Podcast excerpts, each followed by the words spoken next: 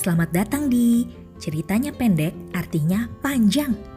Podcast tentang cerita, sastra, suka-suka.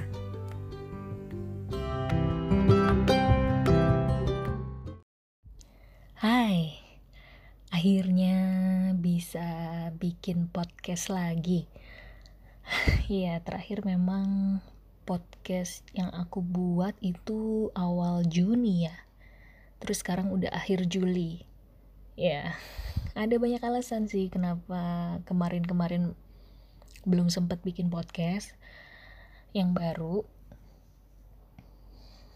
Iya karena kemarin selama bulan Juni aku memang sedang mengerjakan satu proyek audiobook. Wah itu audiobook pertamaku. Uh, jadi aku membacakan novel Rahasia Salinem itu novel karya Brilian Yotenega dan Wisnu Suryaning Aji.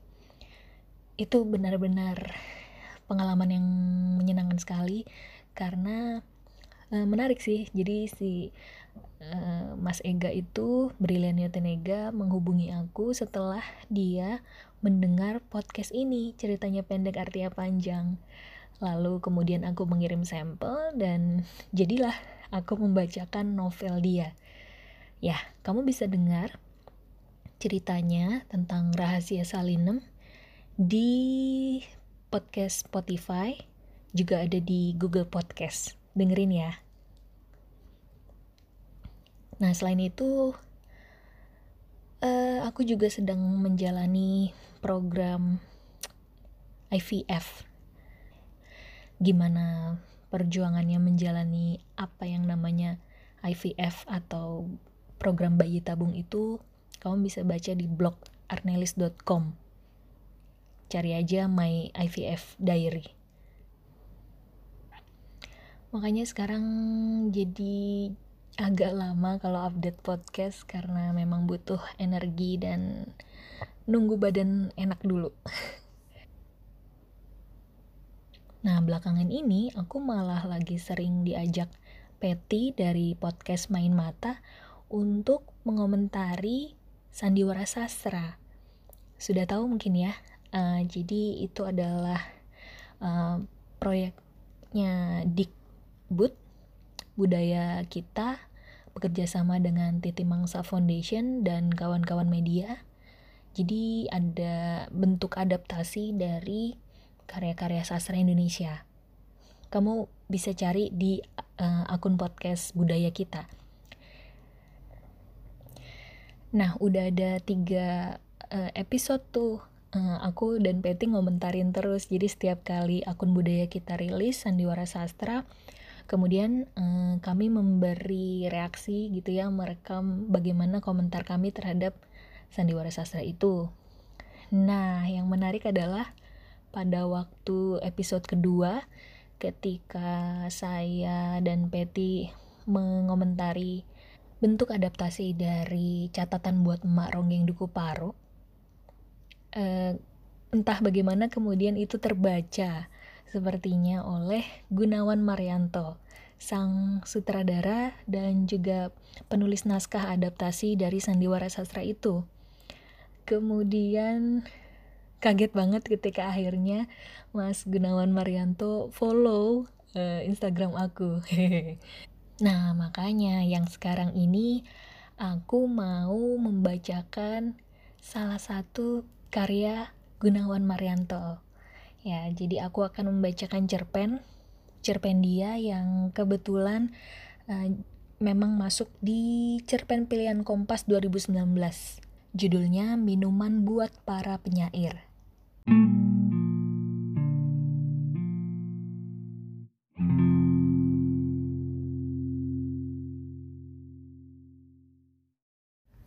Sebelumnya aku bacakan dulu ya biodata Gunawan Marianto yang ada di buku Cerpen Pilihan Kompas 2019 halaman belakang ini nih. Di sini disebutkan Gunawan Marianto adalah seorang sutradara, aktor, dan penulis. Lahir di Yogyakarta 10 April 1976. Bekerja di Teater Garasi atau Garasi Performance Institute sebagai direktur artistik dalam 10 tahun terakhir mengelola Indonesia Dramatic Reading Festival atau IDRF. Saat ini dia menetap di Yogyakarta. Bukunya antara lain Bon Suwung, kumpulan cerpen Insis Press 2005, Galigi, kumpulan cerpen Kukusan 2007, Perasaan-perasaan yang menyusun sendiri petualangannya, kumpulan puisi Omah Sore 2008, Sejumlah perkutut buat Bapak, kumpulan puisi Omah Sore 2010 yang mendapatkan hadiah sastra Katulistiwa. Kemudian pergi ke toko wayang, kumpulan cerita Tan Kinira 2015, Kembang Sepasang, kumpulan puisi Grasindo 2017, dan Sakuntala, kumpulan puisi Gramedia Pustaka Utama 2018. Nah, sekarang aku akan membacakan cerpen Gunawan Marianto yang berjudul Minuman buat para penyair. Selamat mendengarkan.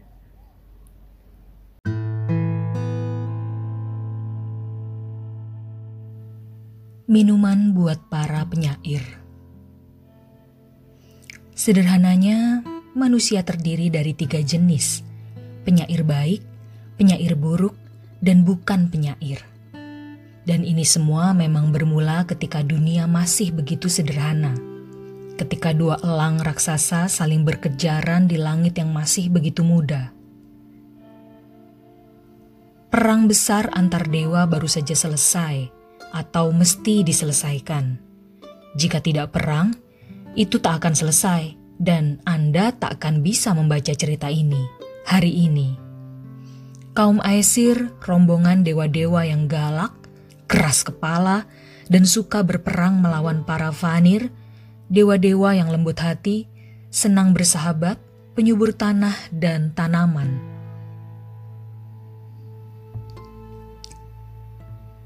Aesir biasanya dengan mudah, kadang juga tidak mudah, mengalahkan lawan-lawannya.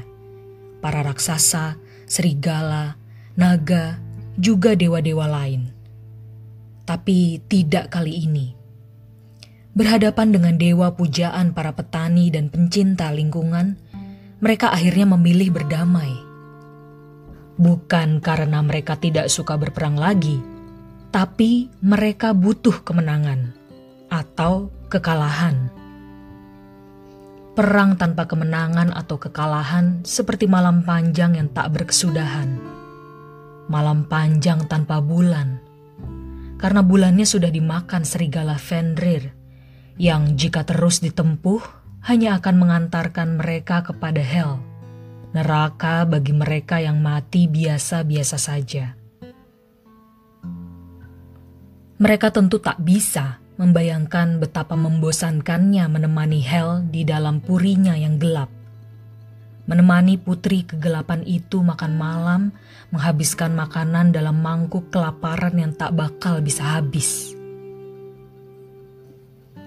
Vanir ternyata tak bisa dikalahkan, juga tak bisa mengalahkan mereka. Jadi, para Aesir memilih untuk berdamai. Dan kemudian mencari musuh lainnya, jalan yang akan membawa mereka menuju Valhalla, surga bagi para pejuang. Surga yang akan membuat mereka kembali bertarung dari hari ke hari, bukan makan malam abadi bersama Hel Perdamaian itu diwujudkan dengan mengumpulkan ludah seluruh dewa yang bertarung dalam sebuah guci. Lalu mereka menggelar pesta besar. Thor, dewa petir dari Aesir, membawa ketel raksasa untuk membuat bir. Ketel itu dulu didapatkannya dari raksasa Hemir lewat sebuah perjuangan antara hidup dan mati tentu saja. Lain kali saja ceritanya. Sekarang, mereka tengah berpesta dan bertarung lagi karena mabuk. Beberapa tanpa sengaja mati tertusuk pedang dan pergi ke Valhalla. Tapi ada juga yang ke Hell karena mati tersedak makanan atau kebanyakan minum lalu jatuh ke jurang. Di ujung pagi sebelum mereka bubar dan kembali ke kahyangan masing-masing, Odin, sang Mahabapa, dewa para dewa, dewa yang pernah menggantung dirinya di pohon kehidupan, meniupkan api kehidupan ke dalam guci yang penuh ludah Aesir dan Vanir. Maka terjadilah yang harus terjadi. Sesosok dewa tampan keluar dari dalam guci. Dialah Vazir, dewa setengah Aesir, setengah Vanir, lambang dari perdamaian mereka. Di kemudian hari, orang-orang akan mengenangnya sebagai dewa penyair, dewa perpaduan antara kepala dan hati, kepala Aesir dan hati Vanir. Para dewa berkerumun untuk mendengarkan kata-kata indah yang muncul dari mulut Fazir. Tak pernah sebelumnya mereka mendengar puisi-puisi yang indah seindah puisi Vazir. Odin tersenyum karena mendapat hadiah sebuah puisi panjang yang menyebut seluruh namanya. Freya menangis mendengar puisi-puisi cinta tak berbalas. Bulu kuduk Thor meremang mendengar Vazir mendendangkan balada kepahlawanan. Tapi para dewa mesti kecewa karena Vazir akan pergi. Ia memutuskan tak akan tinggal bersama mereka. Aku akan berkelana ke sembilan dunia. Aku ingin melihat segalanya dan menuliskannya. Aku akan sesekali kembali dan membacakan puisi-puisiku. Tapi begitulah Aku tak punya rumah. Rumahku seluruh dunia. Para dewa melepas kepergian Fazir. Sebuah puisi perpisahan tercipta. Puisi terindah yang pernah ada. Demikian, Fazir mengembara ke banyak dunia dan membuat ribuan puisi dari sana Puisi-puisi itu pun mengembara lebih jauh, lebih luas lagi dari Fasir. Kehadirannya selalu ditunggu oleh semua penghuni dunia, juga oleh kematian.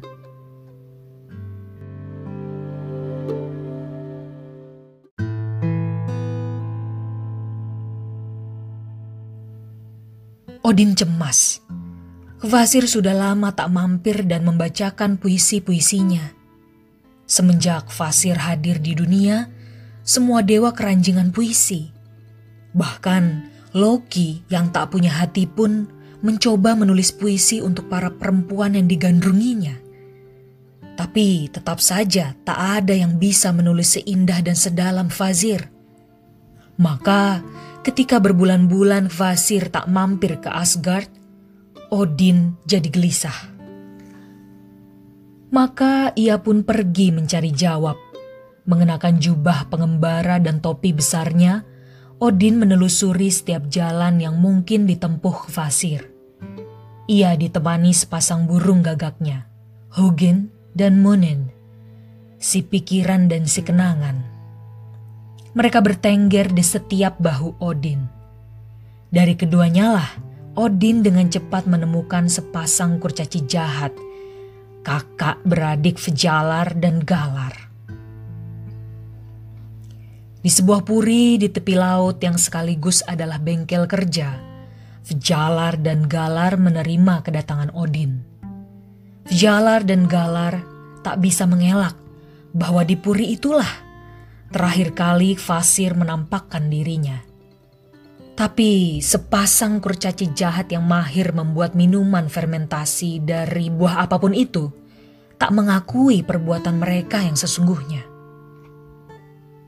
Mereka hanya bilang bahwa Fazir telah mati karena kebanyakan minum fermentasi buah beri dan terlalu sedih mendengar puisi buruk Vjalar dan Galar dan mereka melarungnya ke laut.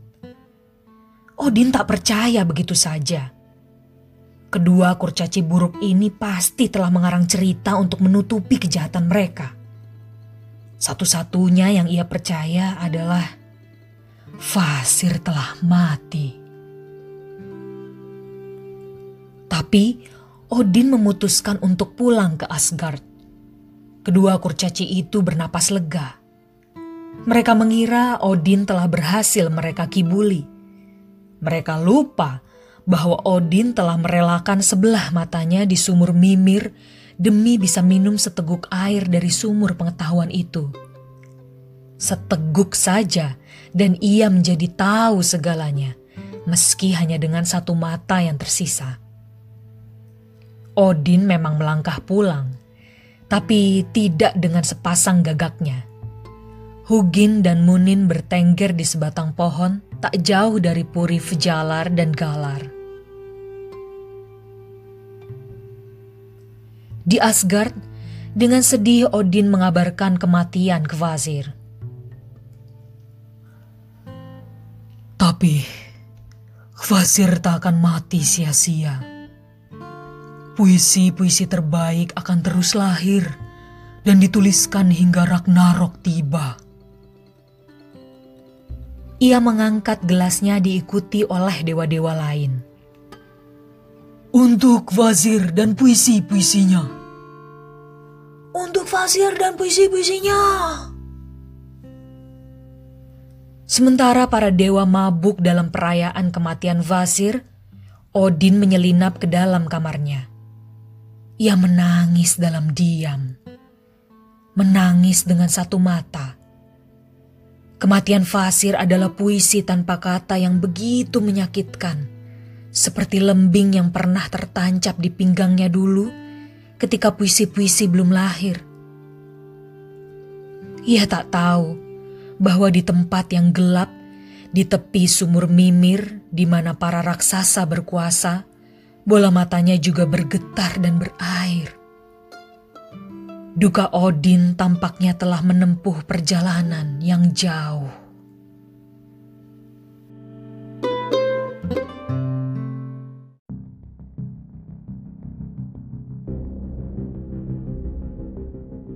Sebulan telah lewat saat Hugin dan Munin akhirnya kembali ke bahu Odin. Lalu bergantian mereka berbisik di telinga kanan dan kiri Odin, menyampaikan hasil pengintaian mereka. Cerita mereka saling sambung dan saling melengkapi satu sama lain, seolah diciptakan oleh seorang pengarang ulung. Beginilah cerita mereka. Vjalar dan Galar sengaja mengundang Fasir ke rumah mereka begitu tahu sang dewa penyair itu tengah berkunjung ke kota mereka – sebagai penyair yang waskita, Fasir tahu kematian tengah menjemputnya. Karena itu ia diam saja saat Vejalar dan Galar mengikat dan menyeretnya ke dapur. Bahkan ia masih sempat menciptakan puisi tentang kematiannya sendiri saat Galar menyembelihnya pelan-pelan. Sementara Vejalar menadah darah sang penyair dengan baskom. Kedua kurcaci itu kemudian menggantung kedua kaki Vasir ke atas untuk menyadap darahnya hingga tetes yang terakhir. Selanjutnya mereka membuang mayat Vasir ke laut. Mereka tak berbohong tentang itu. Di dapur, darah Fasir ditampung ke dalam dua panci besar bernama Son dan Boden. Selanjutnya, di periuk Rerir, mereka mencampur darah itu dengan air dan madu, mengaduk dan memasaknya hingga menggelegak. Setelah gelegak hilang, mereka memasukkan ragi dan buah beri yang telah dipotong-potong kecil. Setelah proses memasak selesai, mereka menuang ramuan itu kembali ke dalam kedua panci besar dan menutupnya rapat-rapat. Sebulan kemudian, kedua kurcaci itu mencicipi minuman fermentasi ramuan mereka masing-masing sesendok makan. Tak lama, Vijalar dan Galar sudah menciptakan masing-masing sebait puisi. Puisi yang telah lama ingin mereka ciptakan, tetapi tak kunjung bisa. Puisi dari dalam hati yang telah terpendam sekian lama. Demikianlah, setiap kali ingin membuat syair, mereka minum fermentasi darah fasir. Tapi kedua kurcaci ini selain licik dan jahat, juga dikenal sebagai kurcaci yang pelit. Mereka tak mau membagi minuman ajaib mereka ini kepada banyak orang. Mereka tak ingin puisi-puisi indah mereka tersaingi. Hanya dengan sahabat-sahabat dekatnya di mana mereka pernah berhutang nyawa, mereka mau berbagi. Salah satunya adalah raksasa bernama Giling. Suatu kali, Giling dan istrinya datang berkunjung. Fejalar dan Galar menyambutnya dan membiarkan mereka mencicipi minuman itu sehabis makan siang. Adu pantun pun terjadi tak lama kemudian. Giling dan istrinya banyak menciptakan pantun jenaka yang membuat siang itu terasa begitu menggembirakan. Sorenya, Fejalar dan Galar mengajak sepasang suami istri itu memancing ke tengah laut. Mereka pun segera berangkat naik perahu. Fejalar dan Galar yang mengayuh. Tapi lantaran berat Giling dan istrinya yang berlebih, perahu itu pun pelan-pelan tenggelam. Fejalar akhirnya mendorong Giling sementara Galar mendorong istrinya ke laut sebelum perahu itu benar-benar tenggelam.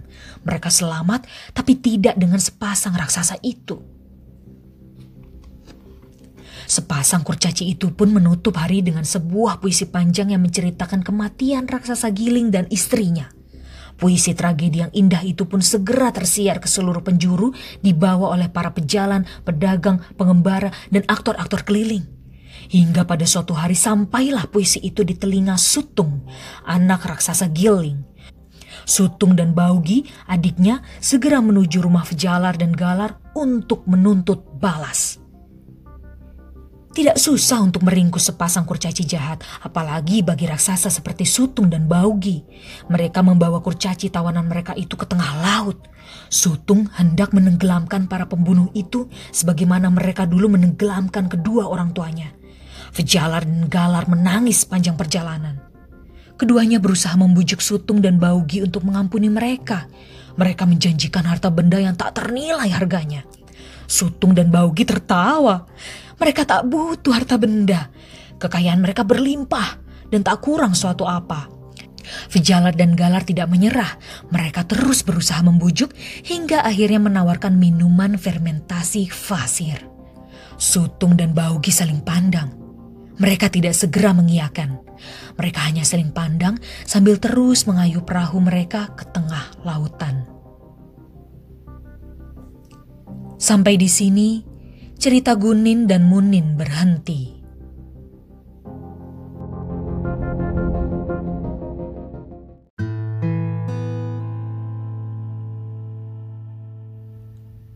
Lalu, di mana minuman fermentasi fasir itu sekarang? Sepasang gagak itu menggeleng. Bisa di mana saja, kata mereka. Di titik ini kami kehilangan lacak. Mungkin masih di tangan Sutung dan Baugi. Tapi kami dengar Sutung dan Baugi tak akur lagi. Ada yang bilang minuman itu dikuasai oleh seorang raksasa perempuan bernama Gunlot. Dia anak dari Giling. Dia tinggal di gunung Nidbjork. Tapi di luar sudah banyak beredar minuman fermentasi fasir tiruan siapa yang meminumnya juga akan mabuk dan mencipta puisi. Tapi puisi-puisi yang buruk. Kita bisa melacak keberadaan minuman dari darah fasir itu melalui penyair-penyair yang baik. Odin segera mengenakan jubah dan topi besar penyamarannya. Kita menuju Gunung Hinitbjorn.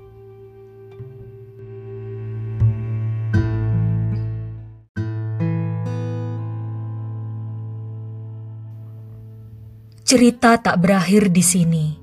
Perebutan atas minuman fermentasi fasir terus berlanjut. Bahkan sebagian orang percaya minuman itu masih ada hingga hari ini. Tersimpan di tempat-tempat yang rahasia dan hanya dimiliki oleh para penyair pilihan. Sebagaimana Fejalar dan Galar, mereka tentu tak ingin membagi minuman ajaib itu apalagi untuk seorang penulis rendahan semacam saya. Tapi malam ini saya ingin bertamu ke rumah seorang penyair kawakan yang puisi-puisinya saya kagumi. Saya membawa sebilah pisau untuk berjaga-jaga.